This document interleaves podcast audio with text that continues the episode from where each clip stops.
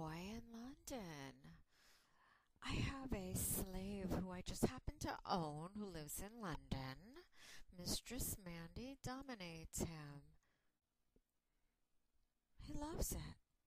He has no choice because I am in charge. I've been talking to him for quite some time and I dominate my cook. He is in London, where I plan on visiting in the near future, and he is finding me a dungeon that I'll be able to dominate him and other slaves like himself. I will be forcing him to suck cock and do other dirty deeds. Why? Because it amuses Mistress Mandy. I also call him owned by Mistress Mandy. I own him, he knows it. He worships.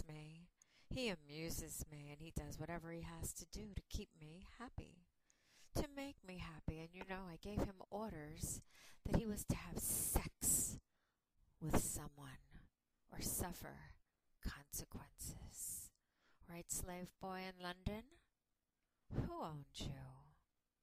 Are you touching your pathetic cock and listening to me tell the world about how I'm going to degrade you and make you have sex with this woman. Just because she's beautiful doesn't mean it's not degrading.